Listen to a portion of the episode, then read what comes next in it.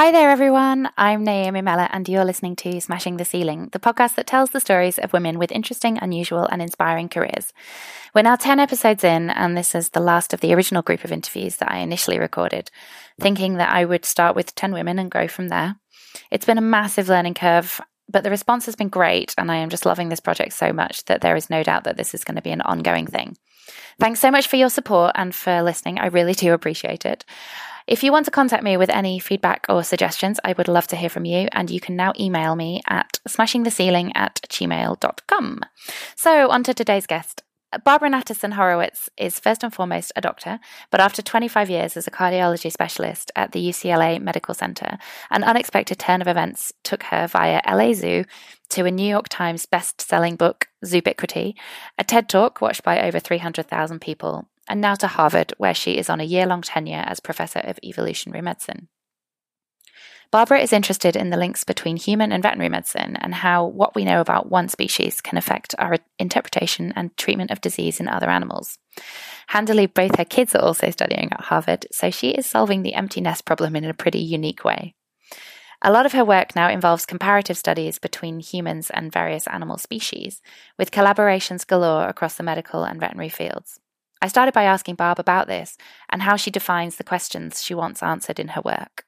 I mean, that's the fun of it, actually. And um, and I I've been thinking about it from an evolutionary perspective. So I practiced human cardiology for 25 years, and um, I mean, you know, working at UCLA in the cardiac care unit, and you know, in our outpatient clinic. So heart attacks, high cholesterol, strokes, hypertension, all that. And um, you know, I had this experience where um, I was called by the veterinarian at our local zoo, at the Los Angeles Zoo, to help do some cardiac ultrasound imaging of um, one of their great apes. Actually, the first patient was a chimpanzee. And then that led to a gorilla, and that led to an orang. And then they started um, expanding to non ape primates. And then eventually they trusted me with some of their a tapir and a lion and and you know a bear. It was very exciting. So um, that was really my first exposure to veterinary medicine, um, other than taking my own cat or dog in for, you know, this or that. And um, so that that experience that was about 12 years ago. And um, when I started listening to the vets on rounds, when you guys, you know, I mean, sitting around a wooden table at the LA Zoo with a bunch of donuts in the middle, exactly the format that we have at the human hospital. And I heard the vets, you know, having a conversation about managing metastatic breast cancer, or um, the dosing of uh, insulin in a brittle diabetic mandrill, or you know how much Prozac, fluoxetine, which is the generic for Prozac, to use on a compulsive animal. It really, I, I really had. I mean, honestly, the only aha moment of it of that I'd never had an aha moment in my life like that, and I I thought, wow, there's a parallel universe happening uh, in veterinary medicine that even though I was a full professor of medicine, I'd been teaching medical students for years and years, and I'd been taking care of patients in, you know, in at the county hospital, at the ven- veterans hospital, at the, you know, at our tertiary care center, in so many different forms. I'd never thought about these same diseases occurring in non-human animals because it's not the way physicians are taught, and it was not on my radar at all. So anyway, I started getting really interested in this, and first I I was just curious about how much of an overlap there was between the diseases that I was taking care of in human patients and you guys take care of in your patients. And I mean, and again, when I'm talking to a veterinarian such as yourself about this, it's almost embarrassing to um, expose that it was an aha moment because it's it, a comparative approach is the essence of of your training and your it's the way vets see the world. But um, a human exceptionalism is alive and well in human medicine. And we have a like a homo sapiens centric um, approach. And so uh, but anyway I, I, so i started I, you know asking like do do non-human mammals um, develop breast cancer or prostate cancer or brain tumors? Do they develop you know asthma or concussions or seizures. And, um, and then I was really, and I have been interested in women's health. And so I was thinking, well, do female animals develop endometriosis or polycystic ovarian syndrome or infertility?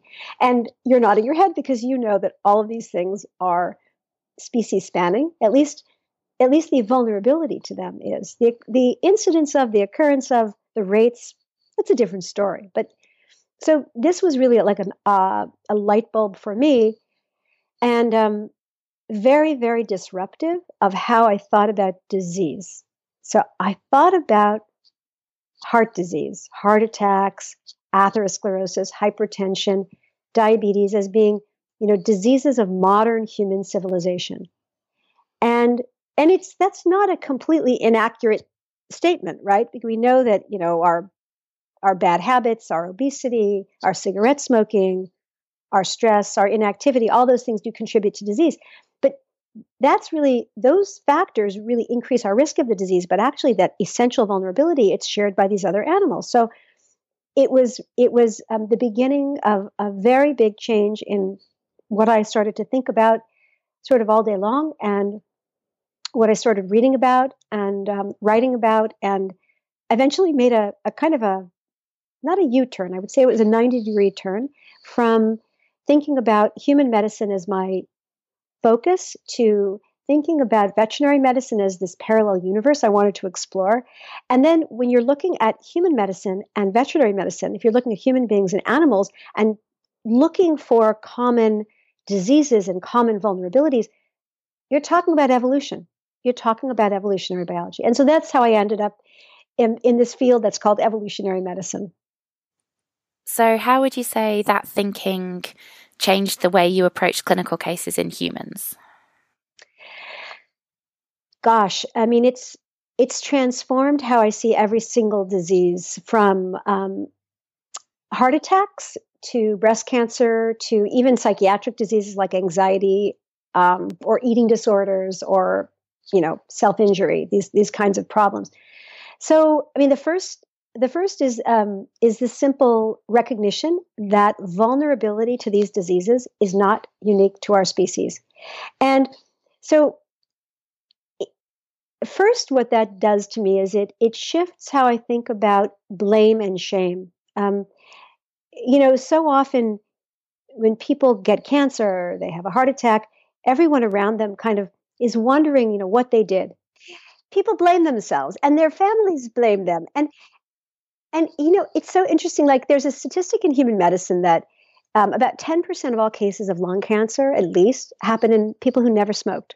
Right. So, and that that's already kind of a disruptive um, piece of really important information, right? That that yeah, of course, obviously, cigarette smoking it's it's really bad. It increases your risk of lung cancer. But there are some individuals who they're genetically or for whatever reason they're they're very vulnerable to developing lung cancer. That it's not always what you do. And you know, I read this um, this veterinary pathologist wrote this paper that um, she did this huge taxonomy of breast cancer across the animal kingdom. These are necro- necropsy proven, you know, histology with breast cancer.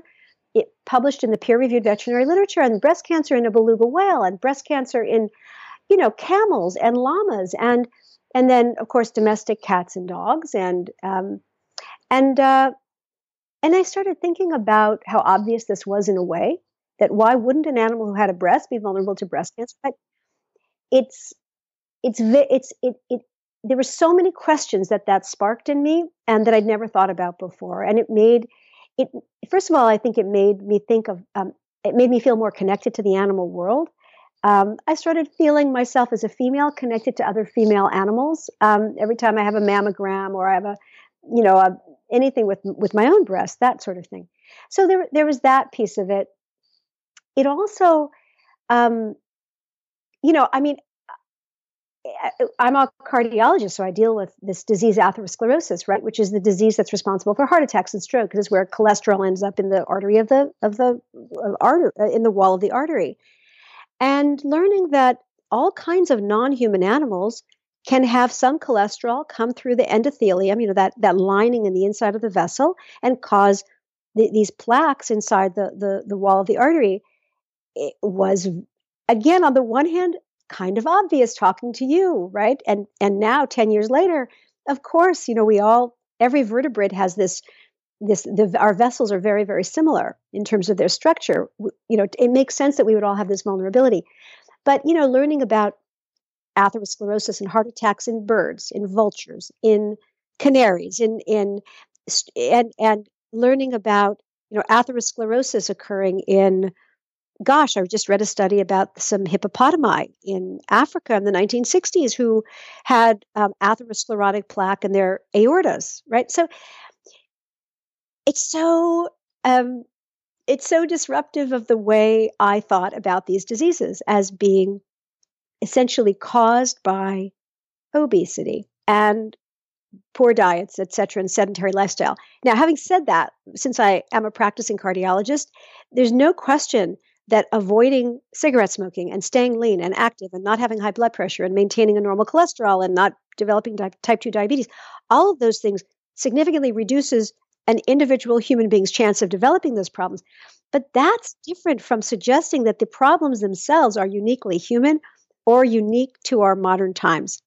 it's funny. On the flip side of that, I would say as a vet that we are seeing increasing amounts of the impacts of obesity, particularly on the domestic animal population, be that horses, cats, dogs, whatever other species it may be, that they are now starting to even more reflect the problems the human population has with obesity and the diseases that causes.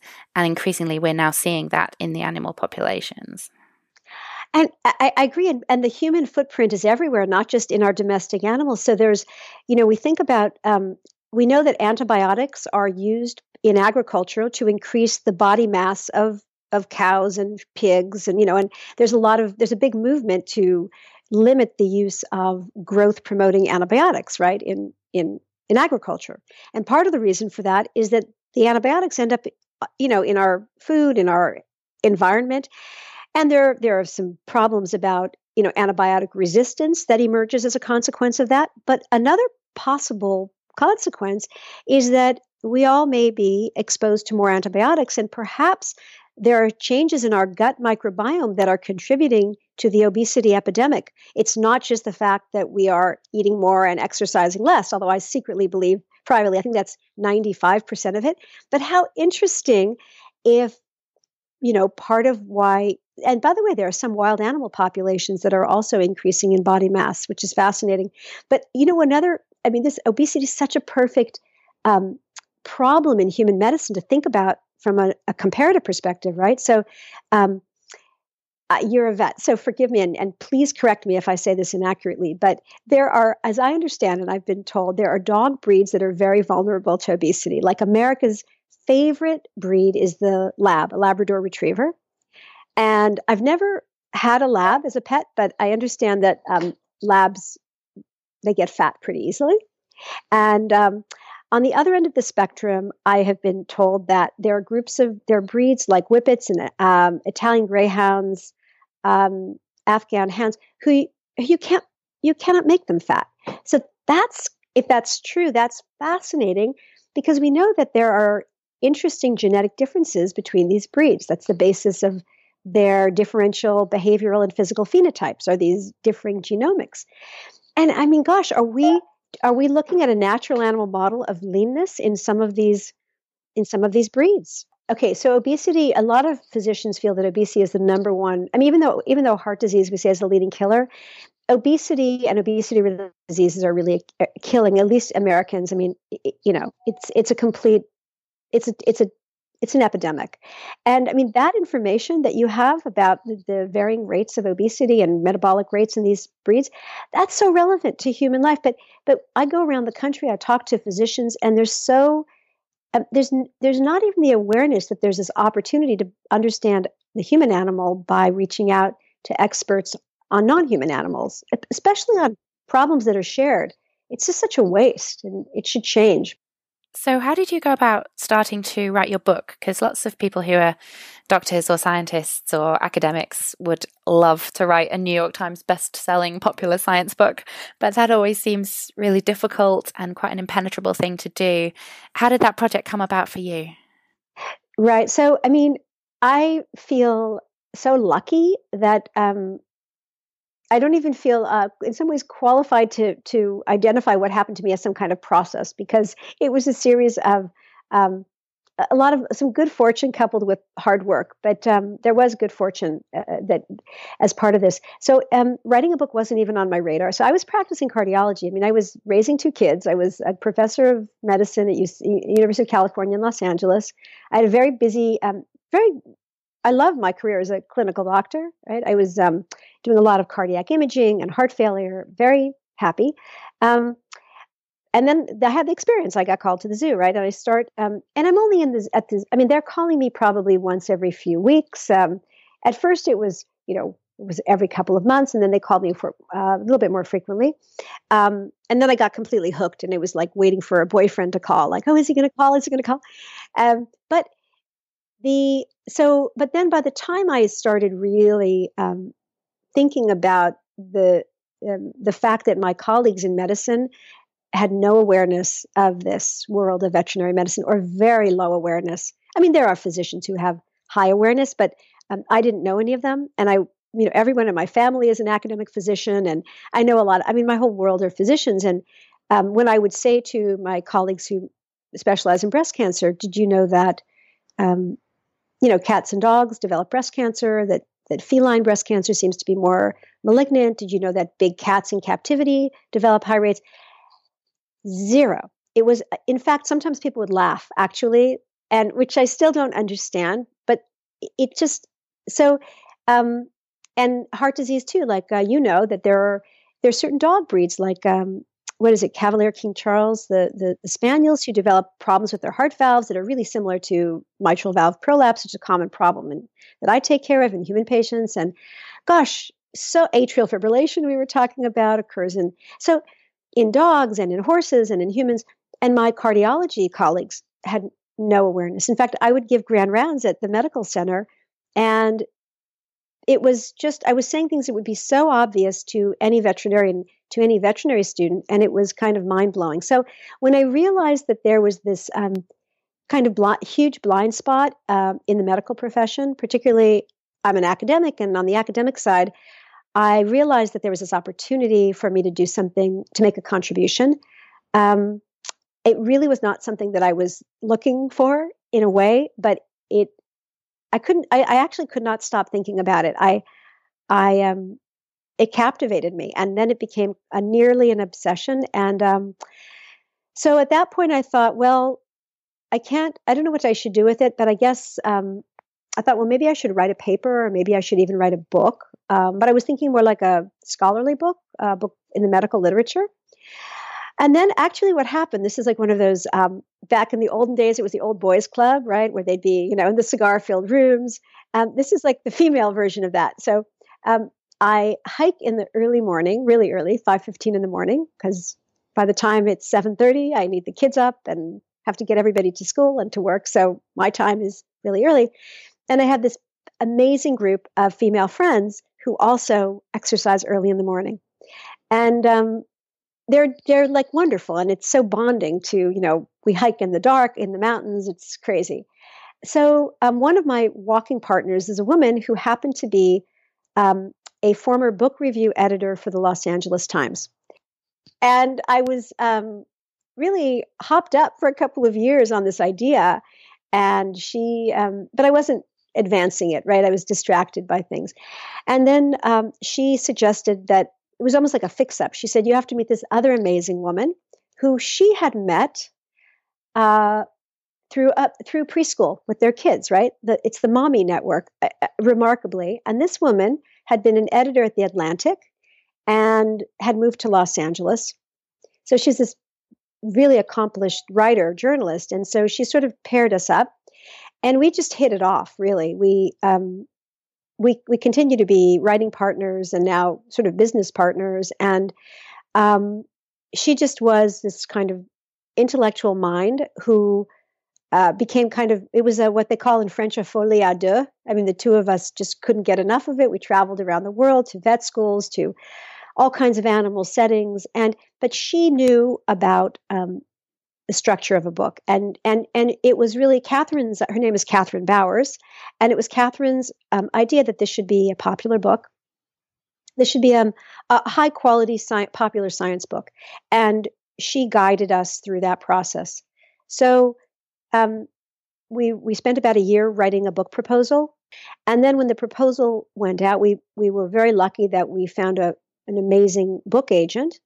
Uh, again, a woman. Um, and then sent it out. And we were incredibly lucky that a number of publishers wanted it. We Knopf uh, eventually bought it, and so, um, you know, had I not been walking with Sonia, I wouldn't have met Kathryn. Had I not met Kathryn, I wouldn't. So, uh, so to some extent, it's it's good luck. On the other hand, uh, the idea there was a serendipity in in being at the zoo but if I give myself a little bit more credit, um, when I was an undergraduate at Harvard, I had worked at the Museum of Comparative Zoology, and I'd been interested. And I, but I'd sort of put my interest in zoology aside, like one of my childish interests, and then I went on, like many members of my family, to a proper adult profession of medicine. Well, it's so great that you could rekindle that interest later in your career. One of the things we talk about in veterinary medicine a lot when we're looking at animals is anthropomorphism, which is attribution of human characteristics or behaviors or emotions onto animals. How did you go about researching your book and how did you make sure that you avoided anthropomorphism in your writing? Yeah. So it's such a good question because, you know, I I mean I had pets, I had a cat and my husband and I and our kids we have two dogs, but I wouldn't call myself I wouldn't call myself like nobody. Nobody who knew me would say, "Oh, Barbara, she's like such an animal person." I mean, I you know I love my animals, but so, um, then I, by my identity is as a scientist. Like I think of myself as very as an academic, and so I was taught coming up in school that um, anthropomorphism was sort of a, a, scientific high crime, right? That you uh, you had to not you had to sort of look at things and not allow anthropomorphism to creep in, and and I still believe that to some extent. But I think that now that we know, right, in 2018, so much about comparative genomics that we didn't know. And I mean, when I was in school, it was the 1960s. We, we didn't, I mean, DNA had only barely been identified, right? So now we're able to compare, you know, the genomes across species, and and we we see the commonality there, and we have imaging procedures, neural imaging, we have functional MR. We know so much scientifically about how much is shared across species that um, I actually think that the real danger, if there are if there are polar dangers of um, anthropomorphizing on one end, or on the other end, sort of assuming that human beings are so distinct and unique, right? That I think the greater scientific danger is the sort of human exceptionalism. And Kathryn and I, when we invented our word zoobiquity, we started calling it um, zoobiquitizing, sort of that under zoobiquitizing was more of a risk than anthropomorphizing. But, but I mean, both are obviously a risk. I mean, I have to say that um, increasingly there's so much. I mean, you know this. Gosh, your field has led the way in this, but I mean, actually, it was Charles Darwin who um, really introduced the idea of emotion in Man and the Animals in a public way with his fifth book, right? And his his his final book is on the expression of emotion in man and animals, right? So this is pretty, I mean, revolutionary, right? We have you know the history of of how human beings perceived emotions in animals has been pretty bleak up till not too long ago.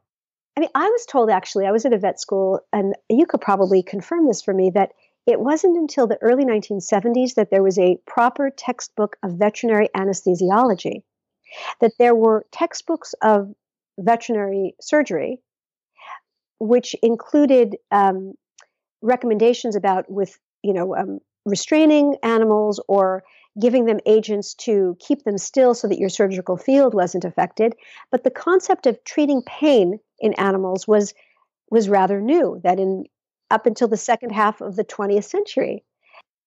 We had a Zoobiquity conference where we, um, I host these Zoobiquity conferences um, where we bring together a medical school and a veterinary school, and we have five topics that are shared by both species, uh, across species, and we have our we have a, a an animal case presented by the veterinary uh, staff, and we have a human case presented by the physician, and then we have the physician comment on the animal and the you know vet comment. So we do these things, and we had one um, at the University of Pennsylvania where we focused on pain. And it was really interesting because, you know, we think of animals as not expressing pain the way humans express pain in some settings. But, you know, there are many human patients who can't verbalize pain either. I mean, you've got neonates, you've got patients who are hot on a ventilator.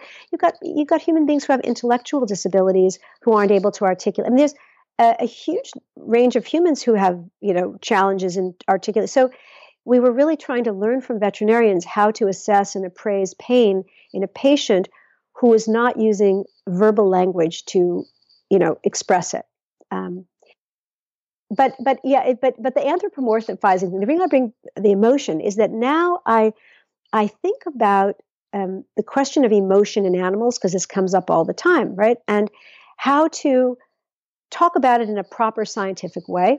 And we are in a different universe uh, from where we were even 20 years ago.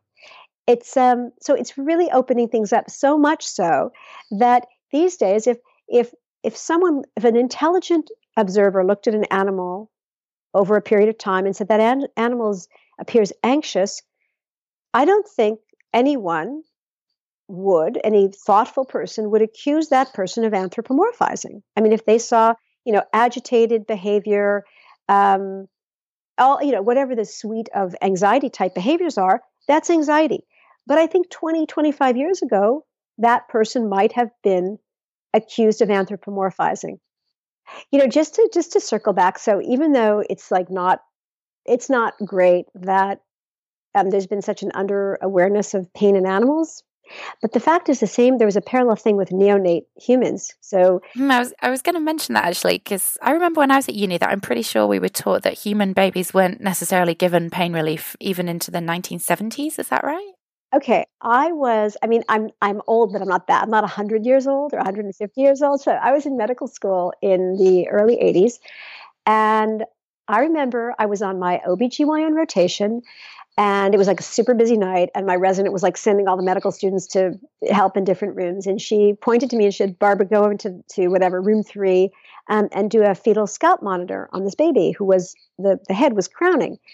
And i remember saying oh um, well do i need to like infuse with lidocaine? Do i need to numb, numb up the skin? And i remember i remember her saying you don't need to. It's a neonate.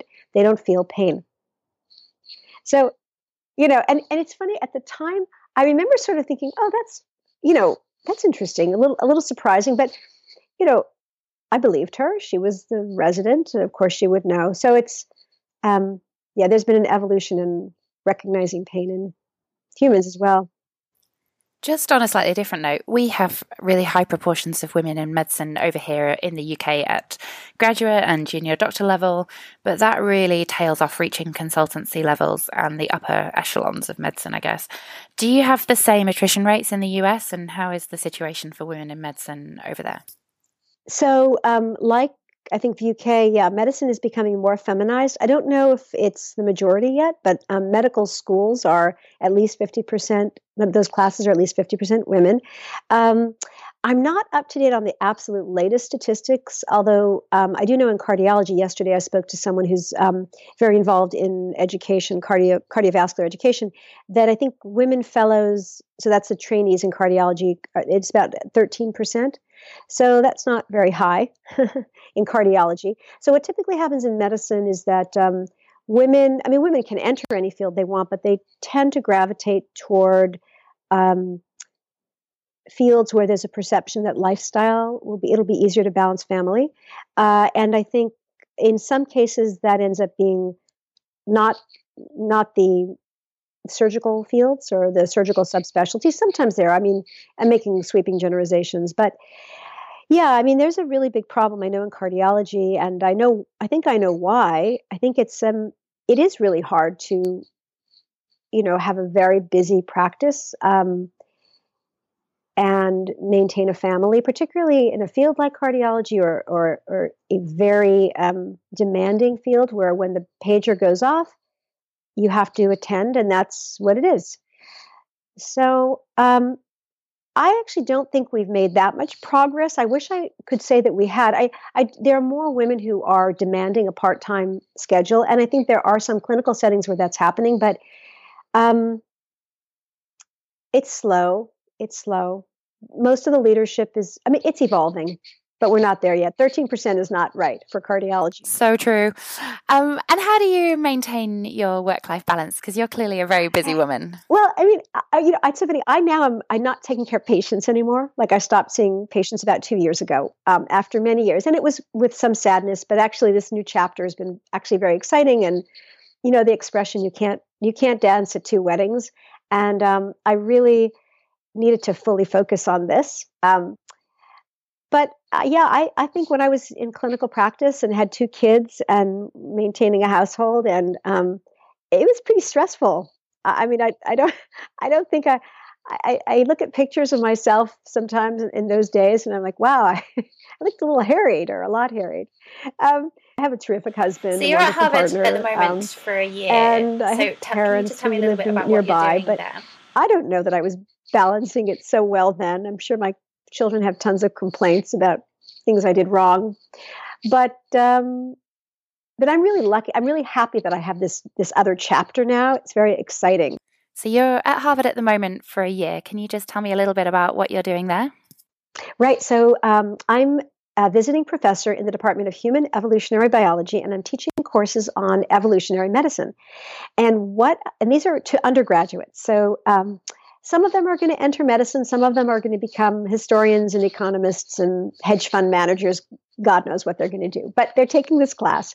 And what we do is we look at 20 diseases, right? So half of them are physical diseases, so heart attacks, melanoma, breast cancer, um, you know, Crohn's disease, right? And we look at half of them are uh, really what we would call psychiatric diseases or biobehavioral. So we look at anxiety, we look at separation anxiety, we look at obsessive compulsive disorder, we look at self injury, we look at anorexia nervosa, bulimia nervosa. Anyway, we're looking at at human quote unquote human diseases and then and we do a little bit of mini medical school where we learn about all these you know sort of medical student for a day and then we invert it and we look about and we learn about the veterinary side and what the students have to do for this course is they have to um, look at the crossover and begin asking questions that um, sort of come up with new hypotheses about disease. And um, so it's been it's been great fun. I'm working on the fifth floor of the Museum of Comparative Zoology at Harvard, which is this um, you know 19th century building. Which, by the way, for America is like very old. I know when I talk to people from England, it's like what? That's new.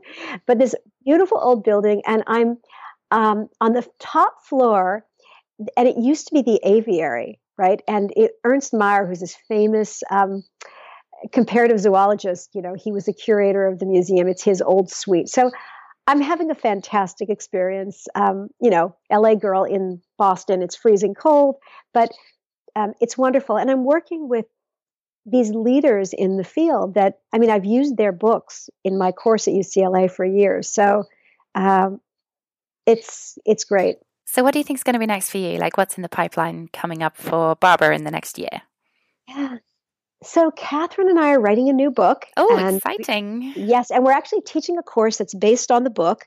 Um, and this is we're looking across the animal kingdom at at growing up. So in nature, if you don't grow up, you don't survive. And um, there are four core competencies that every animal has to master in order to become a functioning adult. And so, what we are doing is we are looking at um, at the universal rules, really, that help us understand, well, a lot of the trouble growing up. I mean, why so many adolescents take risks and, you know, can get injured and, and really have tragic consequences, and why, how they, how, how you find your way into a group when you're a social animal. And, and what determines what your status level is is it is it high medium or low and what's the effect on your your biology if you're low ranking versus high ranking. And we're looking at how young adult animals lose their virginity, how, um, you know, there's a first time for every animal. And in the wild, how that happens, why it happens. Um, we're looking at questions of consent in the animal kingdom. So um, receptivity in different species and whether the males of, of whether turtle male turtles you know respect receptivity or not.